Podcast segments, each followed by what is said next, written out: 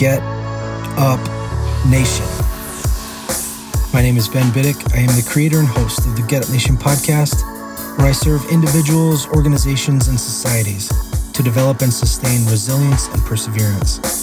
I'm the co author of Get Up The Art of Perseverance with former Major League Baseball player and CEO of LuRong Living, Adam Greenberg. The Get Up Nation podcast is brought to you in partnership with GotYourSixCoffee.com where Navy veteran Eric Hadley is committed to serving first responders, veterans, and their families through a variety of nonprofit organizations. No stranger to adversity, Eric has fused necessity of coffee with his passion for public service. You're already purchasing coffee. Why not empower your coffee with purpose?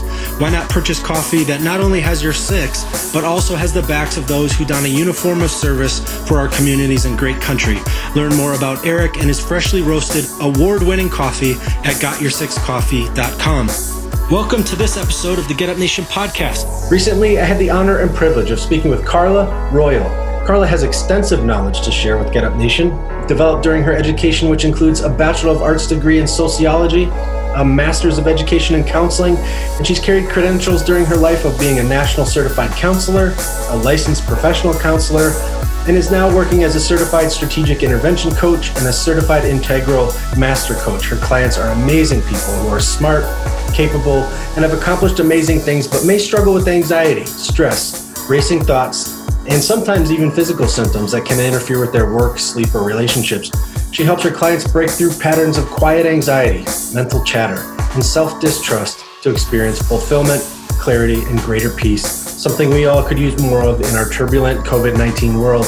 Thank you, Matt Lebris, for connecting me with Carla. Carla, welcome to the show. Thank you, Ben. It's good to be here. To start, will you share with Get Up Nation where you currently live and work? I live in Florida on the West Coast, very near Tampa, in a small village called Dunedin, delightful Dunedin. Hmm and that I work from home, so it's it's it's ideal, especially at this time. Excellent. All right, Carla, I'm really looking forward to sharing your expertise with Get Up Nation today to help us all develop a greater ability to live a more fulfilled life. On your website, carlaroyal.com, you mentioned that your experience growing up included interactions with people who are anxious, stressed, and hiding it.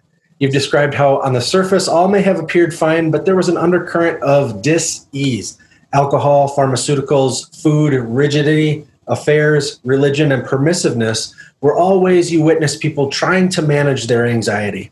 How did this affect you and your perception of the world as a child as you experienced this?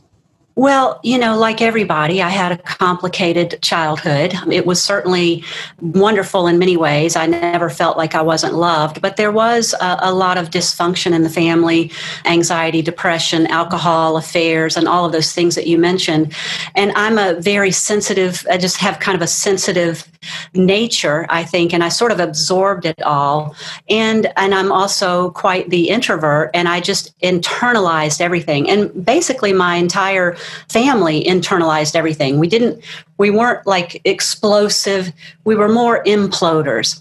And so I kept everything internally while trying to probably play the role of peacemaker in my family to some extent and it was just it was really it was it was painful and it was confusing and so i too sort of picked up all of the anxiety and the depression eh, but we all looked perfectly fine on the outside.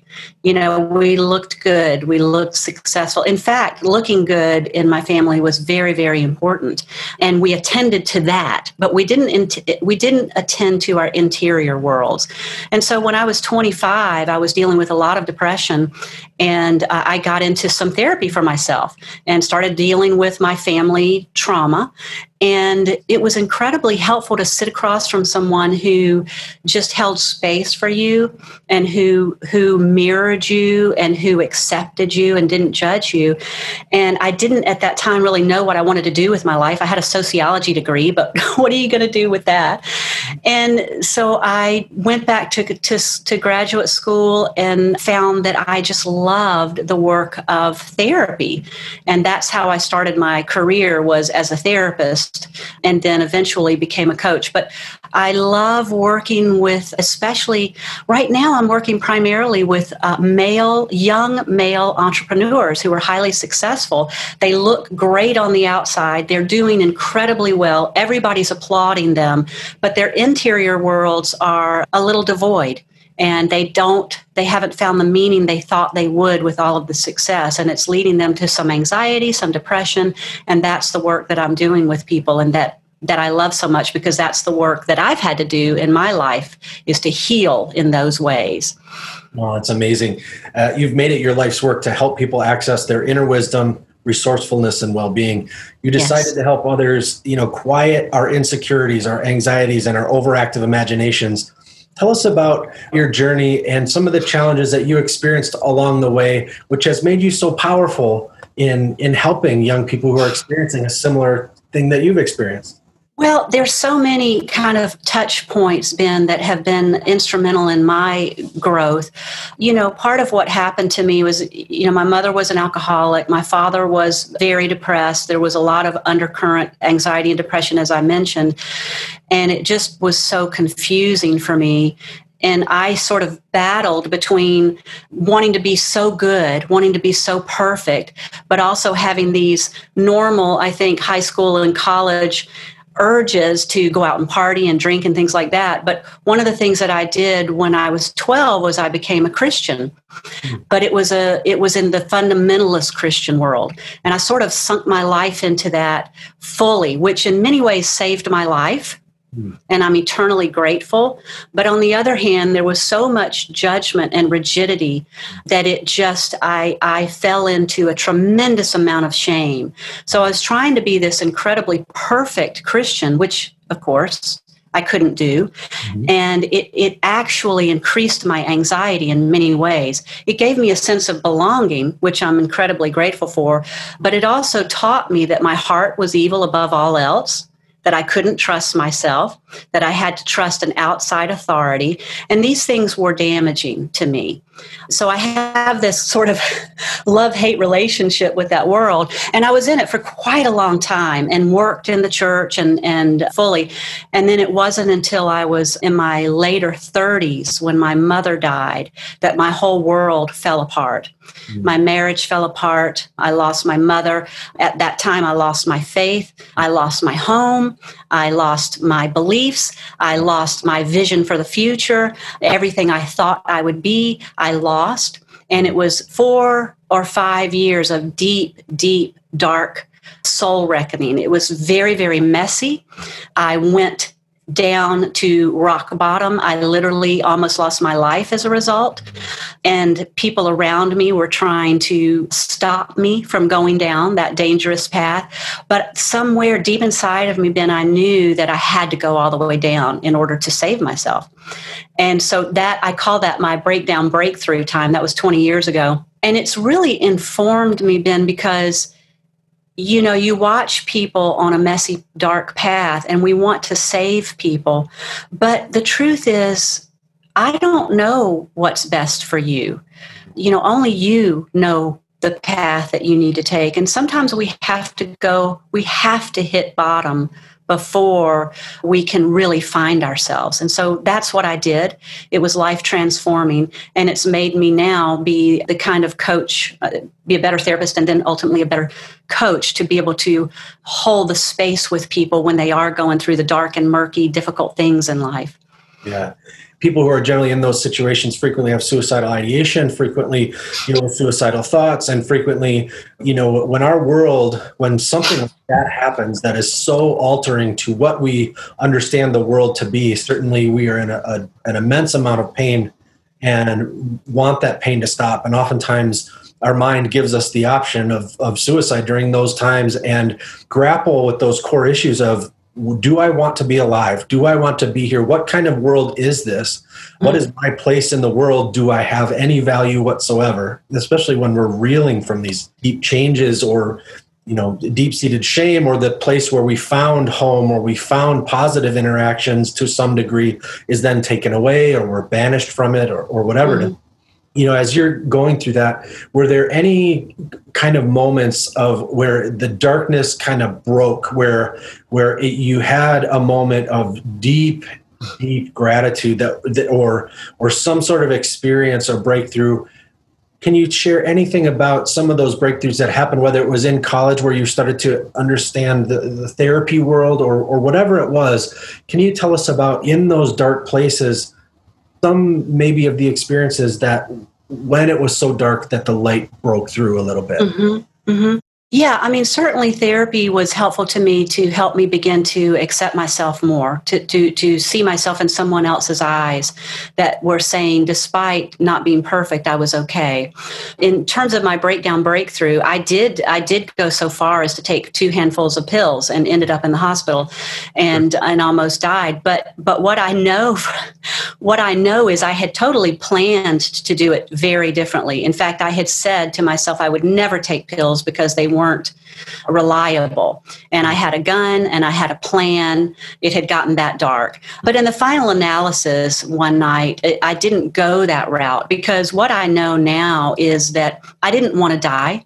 I wanted the madness to stop. Right. And I think that so many people who think about suicide, it's really not that they want to die. It's that they want the madness to stop and they don't know how to make it stop. They don't know how to get off that that that you know whatever that is they don't know how to get off of it. And so when i did that which i wasn't trying to kill myself i know now because i would have i would have taken the other option i had well planned out sure. i wanted to stop the madness. And when i woke up in the er I, I, I can't explain it to you ben but when i woke up i knew i was fine was like I had run the gauntlet and I had survived. And at that moment, I was so grateful to be alive mm. and and the madness did stop. You know, I wish I could tell you exactly how that happened or why that happened, but it was an epiphany in that moment. I knew I was fine. Now, everyone around me was freaked out and they wanted to send me, you know, they sent me to the psych ward and then they wanted to send me into treatment. I knew, I, I literally knew I did not need to do that, but I did it for them I because I knew they needed that. But mm-hmm. from that point, 20 years ago, over 20 years ago, from that point, I was fine. The depression was gone. Now, what did happen was the anxiety got a little worse for a few years because I was no longer self medicating, I was no longer numbing out. Yeah. And also, I was trying to adjust to an entirely new worldview. I had come out of the fundamentalist Christian world. I no longer had those particular beliefs to support me. I was trying to find a new way. So that it took it took a while to find my equilibrium, if you will, in, a, in an entirely new world. But I think that people don't want to die. I think people want to stop the madness and they don't know how. And I think that what keeps us so caged or locked up is is the stories that we have about what's going on in the world about our childhood about uh, the circumstances we have we we our brains are so magnificent that they create these dramatic stories we live in those stories and we suffer so if we can wake up to our stories, we're going to be able to find our way to that light that you mentioned. Oh, I love it. I love it. And that's one thing that I wanted to ask you. You know, a lot of young people are experiencing our COVID 19 world, and they may be troubled by the actions of adults in their world who are doing their best to cope with the challenges of stress and anxiety in their home. And we're spending more and more time together because of isolation and, and mm-hmm. rules and restrictions here to try to keep us safe from this virus. But is there anything that you can share with a young person who a message of comfort or inspiration if they're kind of in that situation where adults in their life are doing things that are troubling or concerning as they seek to grapple with the stress and anxiety of this world any message to them today well, what comes to me is a quote by Dr. Maya Angelou, who said, Every storm runs out of rain that's not the exact quote, but look it up. But, you know, just remember that every storm runs out of rain, and this is not permanent. And who you are at your essence can't be damaged by this. You know, the, the, the storm will pass. It will, will pass. This is not the way it's going to be forever. And I think that there's something about that that can give us a little bit of comfort. Our brains have a negativity bias. We tend to focus on the negative because the brain, you know, the brain's top two priorities are to keep you safe and to conserve energy. And it believes by keeping you aware of all the negative constantly that it's keeping you safe. And that was a really good, evolved process that our brain put in place to save us when there were saber-toothed tigers all around. But right. we don't live in that kind of world anymore. Our systems are not meant to be in a revved up state constantly. Those revved up states are meant to protect us in imminent danger. But we humans tend to live in that 24/7 and we tend to get really revved up. So part of what we have to do is to bring online this executive functioning part of our brain to override this more primitive part part of our brain.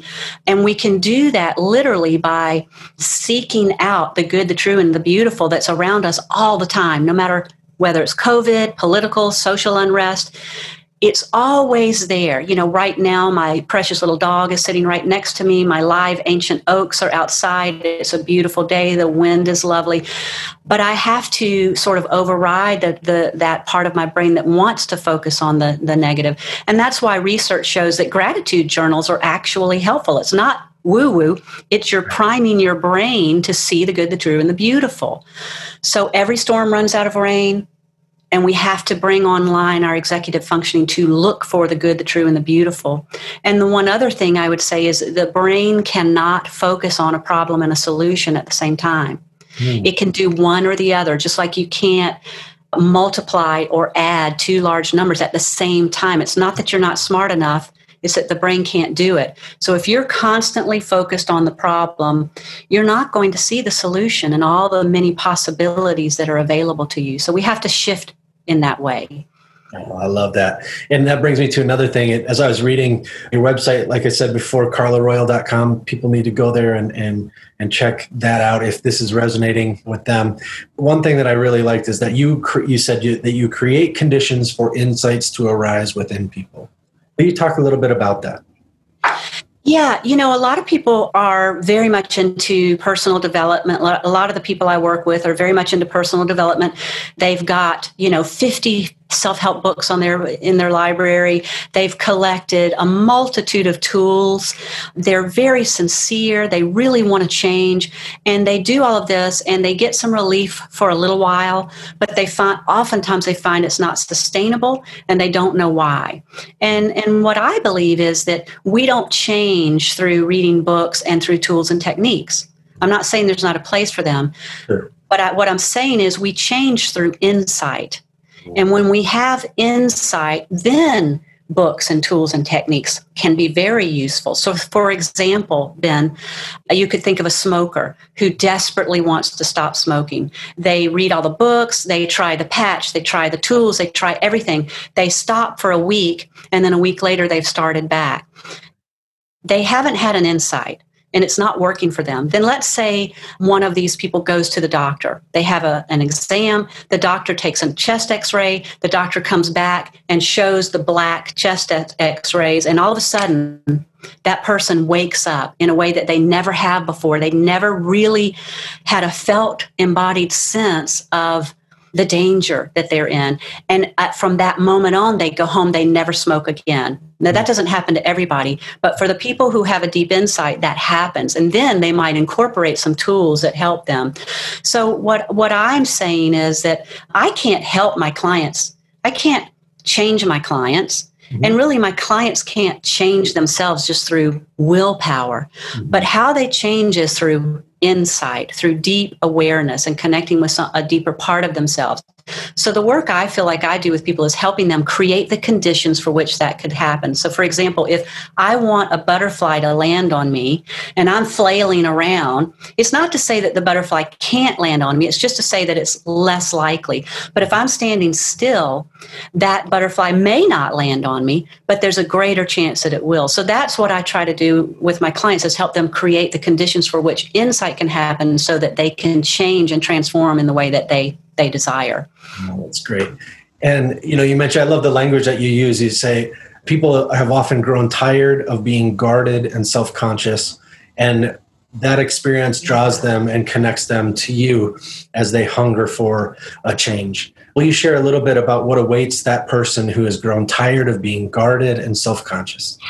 You know, I'm I'm work for whatever reason my practice has really shifted in the last year to working primarily with males. I do have some females, but I've and, and young males and young successful entrepreneurial males. And one of the things I notice is I think all men and women do feel this need to project a certain image and to be to be very guarded. I, I know this is true for myself. I want people to see me as wise and calm and good and you know these things and I'm I'm very careful to sort of curate that that image for people. And when that doesn't come across i i kind of gasp within myself. And and that's something i've been working on for years. So i think we all have that. But i think men in particular are kind of groomed to be ultra individualistic and macho and not have the opportunity to have their feelings or to express their feelings that somehow that's a weakness so it's such a privilege and honor to work with these men now who are coming along and saying you know what this is not working for me. I don't want to be so alone. I don't want to be so individualistic. I do want to be strong. I do want to, you know, kind of be macho, but I don't want it to be all of who I am. And so as they're learning to connect deeply with themselves, they're more able now to begin to connect with other people. I'm working with with three guys right now that all work together. And it's so exciting to work with the three of them because they're learning the same language and they're reaching out to each other and they're supporting each other in a much deeper way now than just about business. And I, I just I just love that because men have gotten just they have a terrible burden that society has has really put on them you know innocently not innocently i don't know. So it's such a privilege to to offer them a chance that they get to go out there and be really successful and bold and brilliant but they also get to be who they are with all of their messy humanness with their imperfections and with their softer side which i won't call feminine because softer is not exclusive to femininity as the stigma of mental illness starts to lessen and as people start to really recognize especially during the stress of covid-19 the, the effect of stress the effect of these things that happen that are normal. There's anxiety and depression mental illnesses. you know once we start viewing it for what it is which is basically you know if, if i broke my arm i would go to the doctor and i would get it fixed. And if i have depression there's nothing wrong with me going to the doctor. It doesn't mean i'm weak. It doesn't mean you know i'm a coward. It doesn't mean those things. And and especially with the epidemic suicide rate of veterans who are coming back you know the nation said we want you to go fight this war to keep us safe. And they're still fighting it. We're like you had talked about the darkness that that you were going through. And i'm really excited about our world today because there are a lot of people who are experiencing these things. And there's a, there's more and more language and media being shared about how we can be healthy in response to that. And certainly the answer is not to drink it away. Certainly the answer is not to just suck it up and, and, drive on and drink water and take ibuprofen and just keep drinking our way into being the tough guy because we lose our relationships, we lose our children, we lose our marriages, we lose our self respect, and we die very troubling lives that that could be could have been much more fulfilled. And so I, I, I am so grateful for people like you who are reaching into this darkness and are actually providing rescue hope and practical real tools to help young people you know live a fuller life live a healthier life where they're able to show all sides of them and not be shamed for it. Very beautiful thing that you're doing and uh, really appreciate your work. And read you know on your website that you when and it's clear in talking with you that your you know what you teach people to do it's not just you sharing knowledge out of a book that you read somewhere. This is something that you've lived breathed bled and experience for yourself. So there is a, a knowledge level there that's not just a cognitive level. It's it's way bigger than that. It's wider and deeper and richer than that. And you know how it feels flagged with overactive imagination mental chatter anxiety and then how is it as you look back and you think of everything that you've been through and and and all of these experiences and now you see these young men awakening to this gift that that if you had ultimately if something had happened to you uh, to the point where you did not survive through through all of that those men would may may have never gotten the breakthrough that they were looking for. These so now you get to look and in a certain way part of you did die but uh, a, a, an element of dysfunction or an element of madness that that you know has passed. And now you're in this place where you've learned a million lessons. And now you're giving these gifts. How satisfying is that for you to see that mm-hmm. happen to live that every day it, it's so incredible. I, I, just feel like the luckiest person. I love what I do. You know, I was on a call yesterday with a high, a very successful entrepreneurial guy, and I was saying to him, you know, man, you know a whole lot more about business than I do because you know you you you're rocking the business world and it took me a long time to figure out how to rock the business world because I was doing something different. I was really doing my interior work. Mm. And so all those years I was doing my interior work, which really people were saying, you know, you really need to get on it with your with your career, Carla. But I was doing something really different. I was dealing with the interior world and learning these things that you're talking about. And that's why people seek me out is because they don't seek me out for business advice although we we do talk about business because it's all kind of it's not so distinguishable because mindset is so important with business. But they seek me out because they are looking for something in their interior world that they did not find through making all the money and that they thought they would find. That meaning that satisfaction that joy uh, you know after that initial excitement wears off. And and so yes it's incredibly satisfying to know that all those years that some people thought I might have been wasting, I was doing something so valuable that I could then share with my clients who at this point I'm 60 and these guys are, you know, from 25 to 35, they feel like my sons. I love them like that. I love them so much like that. So yes, it's a joy and if I can save them some decades of suffering, I would love to I would love to do that. I love it. And, and that's the thing, you know, we're experiencing kind of a revolution in our educational system or it's starting or, you know, as we do, as as it shifts and, and as people go to, through these educational processes and, you know, we're taught skills or we're taught these programs to, to do it, but, but it doesn't totally encapsulate all that we are. We, there's a much deeper I guess, amount of what we are. It's not necessarily just a cognitive function, memorizing these steps or this skill, and that's going to breed this happiness. And people are hungry for that. So you're pioneering and innovating in this world because you dared to address it and face it and look at it and suffer through it. And now you give the greatest gifts. Whereas you know a more superficial approach of i just have to learn this skill. I'm going to pay a college you know $100000 i'll come out in debt and i'll maybe find a job and then i'll be depressed. Like there is a whole other level to human development that that is not being encapsulated here. And so for you to spearhead and innovate and lead people to wholeness I think that is something that our education system is hungry for and will draw from your expertise to help us create something that's much more on target, accurate, and effective. So some of your clients, they've described in their own words how you've helped them. They've described that you they are now, because of their contact with you, they're more compassionate, they have better sleep, they trust themselves more. They're proactive in their behavior. They complete long term projects instead of letting them fester or, or not be completed. They have new friendships. They have repaired relationships. They're more effective as leaders and they have less overwhelm, more health, and better finances. I just wanted to ask you because some of those things are vital components of resilience, and this show really focuses on the concept of resilience.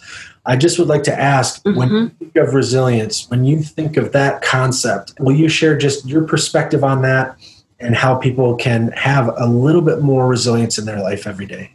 I believe that we just innately have resilience, that that's who we are, and that we never have any more or any less resilience, but we have too much on our minds.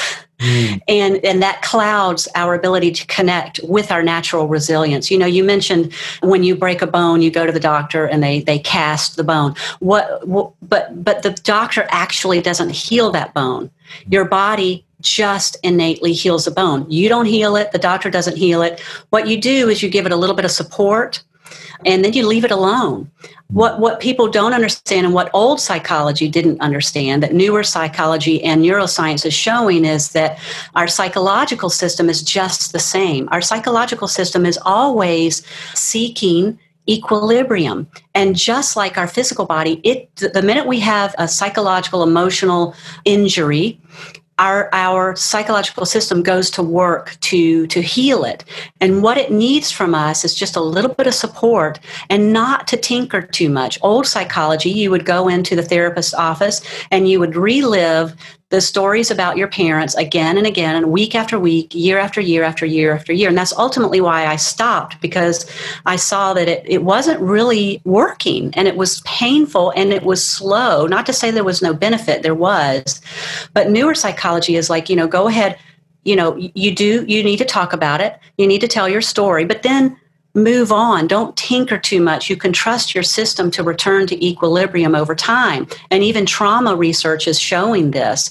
And so resilience is something we need more of. We have all we need, but as we take things off of our mind and settle ourselves and tune in to who we really are at our essence, which is star stuff, which is divinity, which is eternal, which cannot be damaged, as we tune into that and as we take things off of our mind, we're more able then to act access that resilience that we already have. Hmm. So so basically I tell my clients I think you've got two problems. You've got too much on your mind and you don't know who you really are. Mm. And so that's kind of the work that we do, which it's really interesting that entrepreneurial people that are so successful in the business world would come to somebody like me for this woo woo stuff, which is not really all that woo woo. It's actually based in neuroscience, that they're willing to, to really consider that and see how that makes sense for them and what a relief it is to them as they learn to settle their minds and learn to tune into who they really are. All right. Carla, we've gotten to the, the final section of the show. I always end the show with six quick questions to help my listeners understand the why within my phenomenal guests. Will you run through these six quick questions with me? Yes, sir. All right. Who are you thankful for today? You know, I'm thankful for my partner who is my biggest fan and supporter and believes in me and helps me do this amazing work that I do. Yeah, I would say my partner today. And now that we've covered who you're thankful for today, what are you thankful for today? I'm really thankful to have this opportunity to be on here with you, Ben, because the work that you do and the service that you offer to people in, in this world of resilience is so incredibly important. And I've watched and listened to some of your podcasts, and, it, and it's truly an amazing gift that you're giving your listeners and your audience. And so it just feels like such an honor to be here with you today, and I'm grateful for that. Well, I'm, I'm overwhelmed with gratitude for you to say that. And I'm so happy to have you here and sharing these things. You've certainly, uh, I'll be thinking about this conversation for the rest of the week, and it will definitely improve me, you know, and some of the things that that I deal with each day. And so I am so grateful that we had this time as well. So I want to ask next, how do you fuel the fire within you? Nature is probably the biggest way nature and music and photography are probably the three things. I'm a singer, I'm a photographer.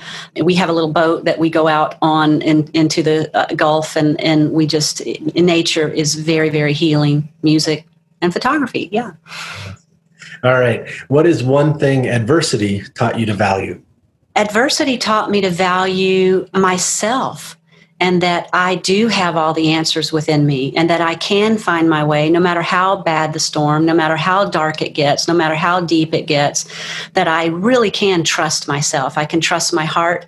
I can trust the path that, that is mine alone. And what are you doing today you may have never thought you could? I'm running a successful business. which as i mentioned before was something that i really struggled with for so many years because i was doing i was doing something really different. Although there was a lot of cultural pressure to come back to my career and i really kind of put that on hold to do the interior work. So i'm thrilled that i'm running a successful and exciting business. Excellent. And what will you do tomorrow that you may have never thought you could you know, I have to say, Ben, that life continues to take me in unexpected directions. And I think it would be kind of, uh, in a way, uh, plus, we know from brain science that, that, that the brain is horrible at predicting the future. I'm going to say that tomorrow I'm going to be so surprised but what, by what unfolds and what life brings to me that I'm not even going to recognize probably whatever comes my way. And I'm going to be so grateful for it. All right. All right, Carla, it's been great talking with you today. I really appreciate your time and your insights here. How can people learn more about you and your amazing work? They can visit me at carlaroyal.com. I do offer a free initial session for anybody because I want to make certain that we have a good connection and that I can actually help people. So I offer that. I also have a podcast that I've just started recently with a colleague called Riffing on Realness. You can find that on all the major things. And we just riff. We riff about being more real in the world and how that can be helpful to us. So you can connect with me there as well. And of course, the social media platforms at Carla Royal. Excellent. And all those show notes and social handles will be in uh, the notes uh, down below. So please like, subscribe, and, and follow Carla and her amazing work. Carla, thank you so much for your time today. Thank you, Ben.